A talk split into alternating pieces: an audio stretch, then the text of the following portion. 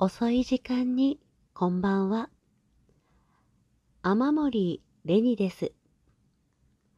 今日はラジオトークについて考えていたので、それをお話ししたいと思います。皆さんは深夜のラジオっていうと何を考えますか？受験シーズン、真夜中の運転、作業 BGM、寝る前に少し聞いたりとか、そういうイメージが多いと思います。かくいう私も深夜のラジオというと寝る前っていうイメージが強いです。というのも祖父がすごく寂しがり屋な人で、いえ、寂しがり屋だとは本人は言いませんよ。ただ見ててすごく人が好きな方で、寝る前に必ずテレビとかラジオとかどっちかつけてるんですよ。えテレビの時は置いといて、ラジオっていうと内容が漫才、漫談、落語、たまにニュース、ほとんど音楽が入ってないんですよ。もう人の話し声、笑い声、拍手、そういうものがよく聞こえて、その中で寝るんですね。私祖父が大好きでよく一緒に寝てたんです。なのでそういう音がある環境で寝るっていうのがもう当たり前になっていて、未だに私大通り沿いの家に住んだりとか、まあちょっと離れた物寂しいようなとこに住む時も寝る前に何かしらかけてたりとかして、なんで寝る前って寂しくなるんだろうなってって一回考えたことがあります。自分の中では結局はっきりとは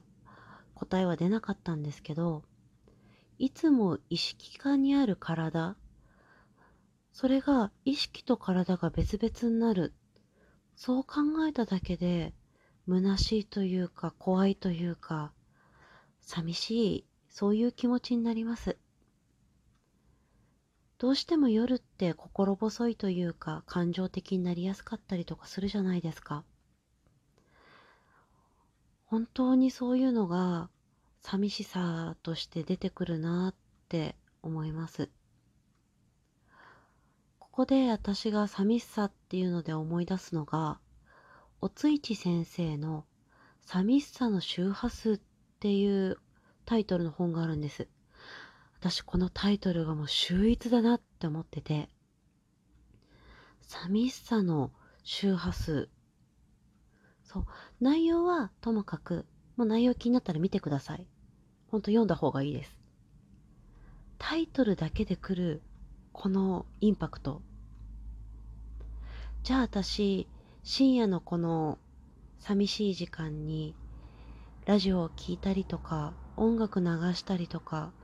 そういうもので心の隙間を埋めている。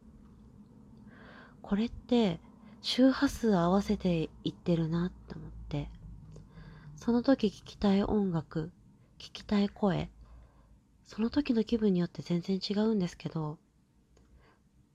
こう周波数を合わせていって、もう寝れるよ、怖くないよ、寂しくないよってしてるなってちょっと思いました。なんで私このラジオトークをやるにあたって自分の声にもそんなに自信がないし語りにも自信がない。でもこれを聞いた人が寂しくないというか心の隙間ちょっと埋めれるようなまあ笑ったりとかまあディスでもいいんですよ。そういう部分でちょっと満足できるような、いい夢見れるような、そういう配信していきたいなって思ってます。まあ、ラジオトークどのぐらい続くかわからないんですけど、よければ、この後、この先、お付き合いください。それでは、本日も一日お疲れ様でした。